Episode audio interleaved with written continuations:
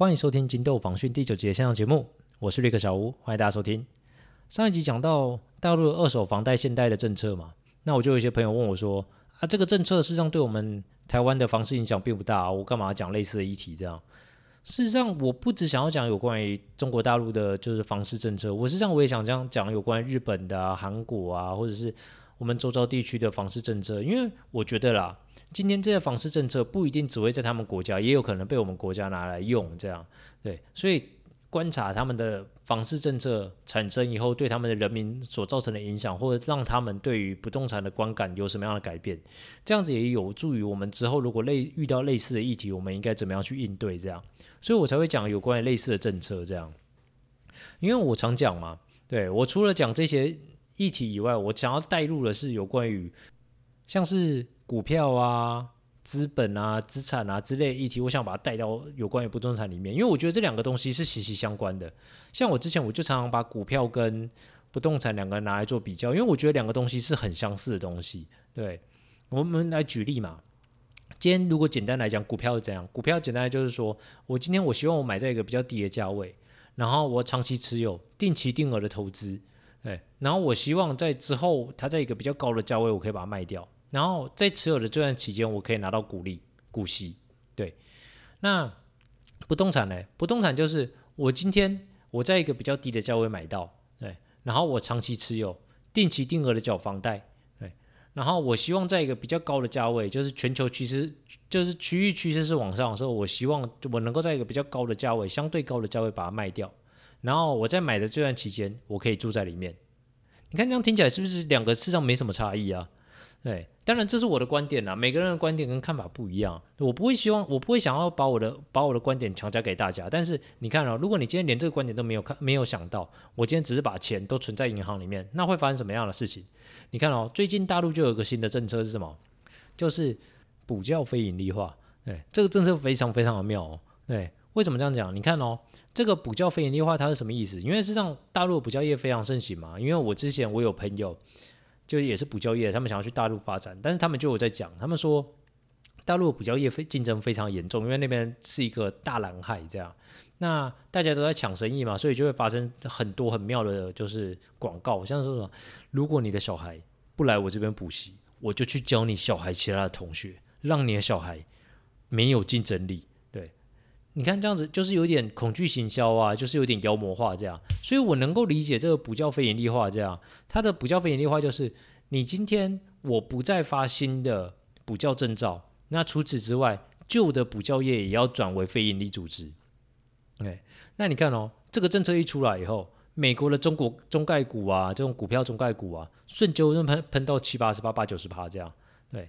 你看像这样财务震荡，如果你今天你的钱就放在银行里面，对，但它就会随着这样的财务震荡，然后随着通膨，然后就慢慢的被吃掉，对，所以我才会说，你今天如果尤，我觉得尤其是我们这一代，如果从我们这一代开始，我们没有没有了解这样的货币知识啊，或资产资资产资本的概念啊，我们就很快就会被洪流所给淘汰，因为事实上这样这个就是一个经济的周期，对，前几次的经济周期我们就可以知道，对，他们会有这样子。就是资产的增长啊，通货的膨胀啊，这我们都已经看到了。对，那我们就要想办法去避免这样。我再举个例子，今年二零二一年的第二季经济成长已经出来嘛？我们第二年第二年的经济第二季的经济成长是奇葩。对，那以这样子的经济成长奇葩来说的话，我我我原就是如果没有这个股票货币资产的概念啊。这奇葩应该是有会会像怎样？就是他应该银行会打电话过来说：“喂，吴先生吗？哎，跟你报告一下，就是我们二零二一年的第二季台湾经济成长是七趴，那你户头里面有一百万，所以我今天会会在下班以前汇七万块到你的户头里面哦。这种事情不可能发生嘛？对，所以你今天钱放在你的户头里面，或者是你的钱不去流动的话，它就是死钱，它会随着通货膨胀，然后就慢慢的被嘎扫这样，哎。”所以嘛，你看以前还在讲什么 N 型化社会啊，现在都变 K 型化社会了。对，我觉得这个就是你懂不懂这个货币的概念跟这个资产的概念的差异而已。对，那我们大家都要去了解嘛，所以我才会一直在推荐大家，就是我们今天不管是买房，或者你想要创业，还是你想要做什么，我都会建议你采一个防御性的、防御性，然后降低你自己的风险的方式来去切入这些观点。就有点像防御性买房跟防御性创业嘛。对，我一直在推广类似的概念，为什么？因为今天我不希望大家就是把风险开到太大，对，因为大家都对自己的就是不管任何操作都有所谓的风险控管。对，什么叫防御性买房？就是假如我今天我一个月赚五万多块，但我不怎么花钱，所以我如果我真的要杠到满，我杠到一个月可能缴四万多块的房贷杠到满的话，我等于我可以买到大概一千四百、一千五百多万的房子，对，一千四百多万的房子，那我头期款大概两百多万。我真的杠到满的话是这样，但是我可以选择就是比较简单的，我可能一个月是一万多块，原本我原本就要付一万多块的房租，那我这一万多块就是直接把它变成房贷，那我能够买得起的房子大概五百多万到六百多万，头期款大概一百出头万，对，用这个角度来切入的话，我的压力就不会很大，然后我住了可能就是住四到六年，或四二到八年之类的，对，那这段时间如果房价有涨，我就卖掉，对，中间这个利润就是我的，那如果这个房价没涨，对，那我就看能不能住满八年嘛。住满八年以后，如果还是没涨，那我们再来看世界的情况嘛。因为我们今天都要有个共同的概念，就是全球的房市、全球的经济会不断的上升。因为我们今天不管是买房子或卖房子，或者是我们买股票卖股票，我们都是建立在一个我可能我觉得我这个区域的房价会上涨，或者是我觉得全球的普通全球的经济趋势是往上的，所以我才会去做呃投资，可能股票啊，或者是买不动产这类的议题嘛。对，那。我们就是希望说啊，在我这段时间，对，随着我的房我的房市的上涨，我可以击败我的通货膨胀。那除就是在这个在这段持有的时间，我可以解决我十一住行里面住的问题，然后并且在我卖掉以后拿回我的头期款，并且拿回我的本金，对，然后之后再由小换大或之类的做不动产的不动产或者是投资商投资相关的去做相关的调配或运用，对。那像相关的防御性策略，我再来举一个，就是像防御性的创业，对，这是我之前还在做房仲的时候的一个案子，然后这是我对那个大姐的建议，大家可以听听看。那个时候是这样，就是这个大姐她是自己创业，然后她创业以后，她后面拉了两个合伙人跟她一起经营这个店面，结果后面这两个合伙人就把这个大姐赶走。那他也就还是希望在这附近继续经营他的事业，所以他就是想要在附近找一个差不多，他原本的店面大概两万多块，三个人分担，所以他希望就是找个一万出头的店面，然后因为他自己还有在租房子嘛，那要如果不找一万多块的话，他压力很大。但是我附近这样找了一圈以后，尤其他附近的商圈找了一圈以后，他都附近的店面都差不多两万多块，没有一个适合他的。到最后我就帮他想到一个策略，是这样，我在那边找了一间。整栋的房子就是总共一到四层楼的公寓式店，公寓式店面，然后就在他原本的店面的旁边而已。对，三万多块。对，我就这样建议他，我说大姐，你原本租的房子不要租了，你跟你女儿搬来这边住。对，那他总共有四层楼。对，你在一楼做一楼做店面，二楼自己住，三楼把它做隔间，对，做厕所做隔间。分租出去，然后以这附近的房租大概可以租八千块到九千块，你可以租个一万块也可以。对，那你这样子的房这样子的方方式去摊提的话，等于你下面你自己住跟你下面的店面的钱就直接被上面的店主给摊提掉了。对，你的你的创业成本跟创业压力就不会那么大，因为如果你只只有单单租原本的楼下店面的话，你只有做下面的装潢也是一笔钱，那你不如整栋一起用一起用起来，它的整。全部的金全部的金额可以压低，那也没有多，也可能可能多个三四十万、四五十万，但是这样子的话，你可以之后都不用缴租金。对，这是我给那个大姐的那个防御性的创业策略，但是她后来也还是觉得就是风险太大、压力太大就没做。但是这个就是我一直在执行的，就是防御性的策略。那大家可以自己去思考，大家去衡量，说觉得这个方式有没有更好？那如果更好的方式，我也希望大家可以跟建议我了。那。讲了很多，我们来讲就是今天的不动产的相关知识。这样，我还是希望大家就是以防御性的策略来看这个投资兼自住了。对，那我们来讲，就是前前几集就有讲说，就是我们台湾的建筑成本嘛。对，因为为什么会讲这个？事实上是因为我就是上个月我就有看到，我在准备这些要讲这个 podcast 的内容的时候，我有看到就是有一个日本的日本来台湾的。日侨嘛，反反正他就是有讲说，他觉得台湾的房价应该只有两三百万、三四百万就可以买得起了，这样。对，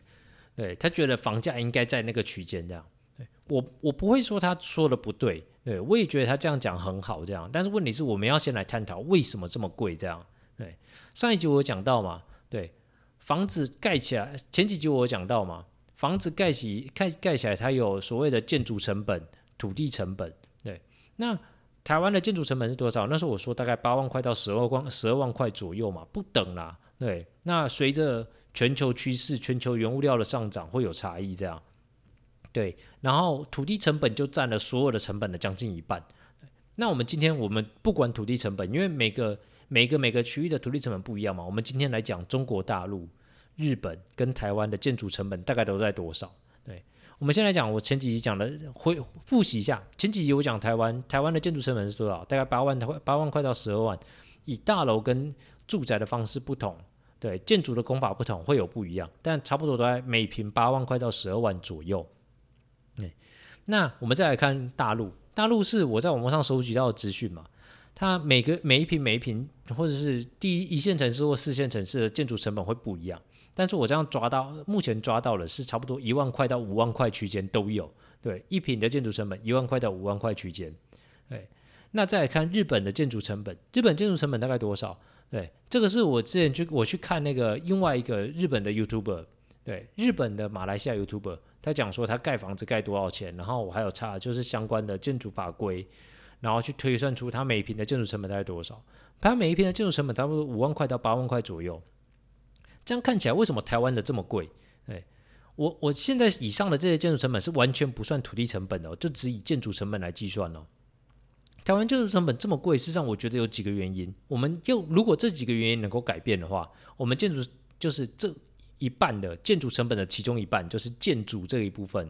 就可以稍微往下拉。对，但是可能也没有办法拉到就是那个日本老师讲的这么低啊。但是我们最起码努力了一步嘛。对，日本就是我们台湾的建筑成本为什么这么贵？我觉就是统整出来有三个原因。第一个原因是什么？是我们的原物料原因。对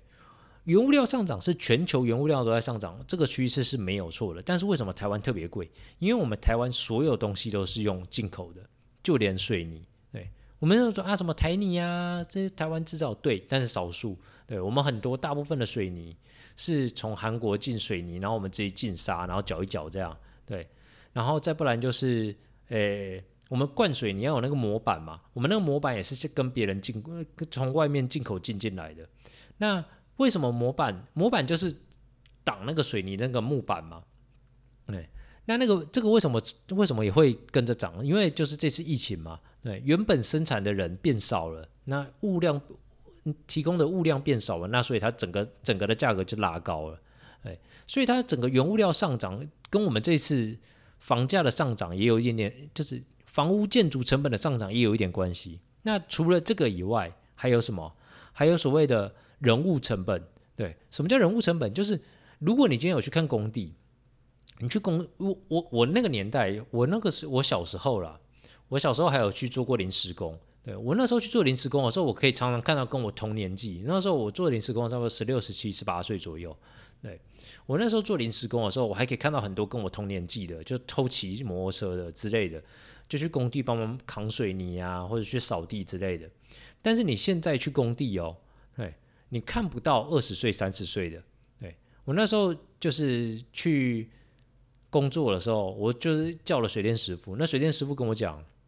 嗯，他就指了另外一个水电师傅，他说这个是我们最年轻的学徒，那三十几岁的，对，他就指了一个三十几岁说，这我们现在最年轻的学徒，因为现在。没有没有人愿意学这种就是比较辛苦啊、流汗的工作，所以人力成本不停的上升。对，因为一直就变成开始是老师傅在做嘛，那这些老师傅就做的可能会比较慢一点点，然后他们的成本也会比较高一点点，所以人物成本就跟着上升。那这个解决方法是什么？这个解这个不像上面一个原物料的解决成本那么那么困难，原物料成解决成本非常困难，但是人物的解决成本非常简单。事实上就是就就是开放就是建筑的外籍。就是开放建筑类的外籍移工嘛，对，我们台湾现在是不开放建筑的外籍移工，所以我们的人物成本才这么贵嘛。那如果类似的、类似有类似经验的外籍移工能够进来的话，我们的人物成本就可以下降，那建筑成本就可以再往下拉一点点。那最后一个原因是什么？刚刚说三个原因嘛，最后原因什么？我觉得是所谓的建筑建筑业的转型。什么叫建筑业的转型？因为我们现在建筑业很多嘛，你去看什么？诶，上疫情刚出来的时候，那什么方舱医院啊，大陆为什么可以盖这么快啊之类的？因为事实上，你那个建筑业一直在发展。对，现在已经是模块式的模块式的建筑，就是我很多东西是在工厂里面都已经盖好了。对，在工厂里面盖，不用不用因为天时地利人和才可以才可以盖。我在工厂里面我可以一直盖，我盖我盖到差不多以后，我就拉到拉到建筑工地里面，然后就是直接放上去，然后孔水泥之类的，这叫模组式的盖法。对，它整个的建筑成本可以稍微往下拉低。但是我呢，我目前访问了几个建筑的。建商啊，或者是有建筑背景的，他们说台湾如果要推行类似的就是建筑转型，非常的困难。一来是我们的市场不像其他的国家这么大，所以我们没有办法做整体的建筑转型。如果我们做的建商全部缩编，然后让就少数几个建商然后独大的话，那可能有办法这么做。但是以目前长期来看，可能有点困难。对，我觉得今天如果我们能够解决这三个原因，对，我们的建筑成本就可以往下拉。最起码可以拉到像日本或者是大陆这样，可能大陆有点困难啦，因为大陆的就是人资成本都比较低嘛，然后而且原物料也相相对的低，而且他们建筑转型也都已经好了。对，我们可能最终目标是是能够建筑成本能够拉拉到像像中国大陆这么低这样。对，那如果不行的话，我也我也希望可能朝日本这样迈进这样。但是我我觉得这三个都是需要政府。由政府去推动，不是由民间去推动。为什么这样讲？对，我举个例子，呃，以前我小时候，哎，我小时候那时候台台湾还是我的妈，这样自爆年龄，台湾还是亚洲四小龙之一的时候，那时候韩国韩国是非常非常非常落后的，但是那个时候韩国做了一个政策的政策的决定，他们就是推动电竞。不是电竞的，那不是那时候不叫电竞，他就推动游戏产业，所以他们就是举全国之力去发南韩哦，就是举全国之力去发展那个游戏产业。所以那个时候你玩什么 RO 啊、仙境传说这那种电线上游戏啊，基本上百分之八十九十都是韩国韩国推出的。所以那时候韩国就在游那个电子游戏产业里面赚了很多钱。然后他他们在有借了赚了这些钱以后，再去转推那个偶像行业。对，我记得那时候第一个出来叫什么？呃，蓝色生死恋之类的。对，反正那时候推出推出了以后，它就让整个韩国的流流行产业上升以后，对，整个整个韩国的经济就上升。我觉得像像这个回推回来，我们台湾的台湾的类似的像是建筑转型。也不会是我们就是少数几个建筑行业或者建筑工会就能够完成的，是应该由政府的整体规划才有机会做。但是目前就是没有办法嘛，所以目前看起来是没有办法也没有机会嘛，所以我们就要用自己的方法来去推说啊，我们应该用怎么样的方式来看我们的建筑行业。当然你可以持续看空，但是就跟买股票一样，对，大家都希望希望我一千六，我我台股跌到一千六我再买。对但是你要看哦，从去年可能台股那个四千多涨到八千多的时候，大家都说哦妈不行不行，涨到很高了，这样已经很高了，我们现在要赶快卖这样。但现在八千都已经涨到一万八的时候，你要怎么说？对，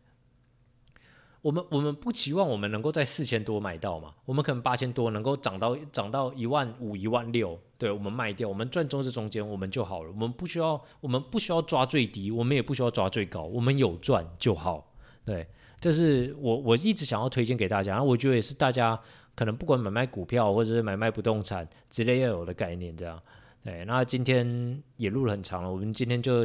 节目就先到这里。那之后还想要听什么内容，欢迎大家留言。那可以到我的粉丝专业金豆文创里面去留言。那今天就先到这里，谢谢收听，拜。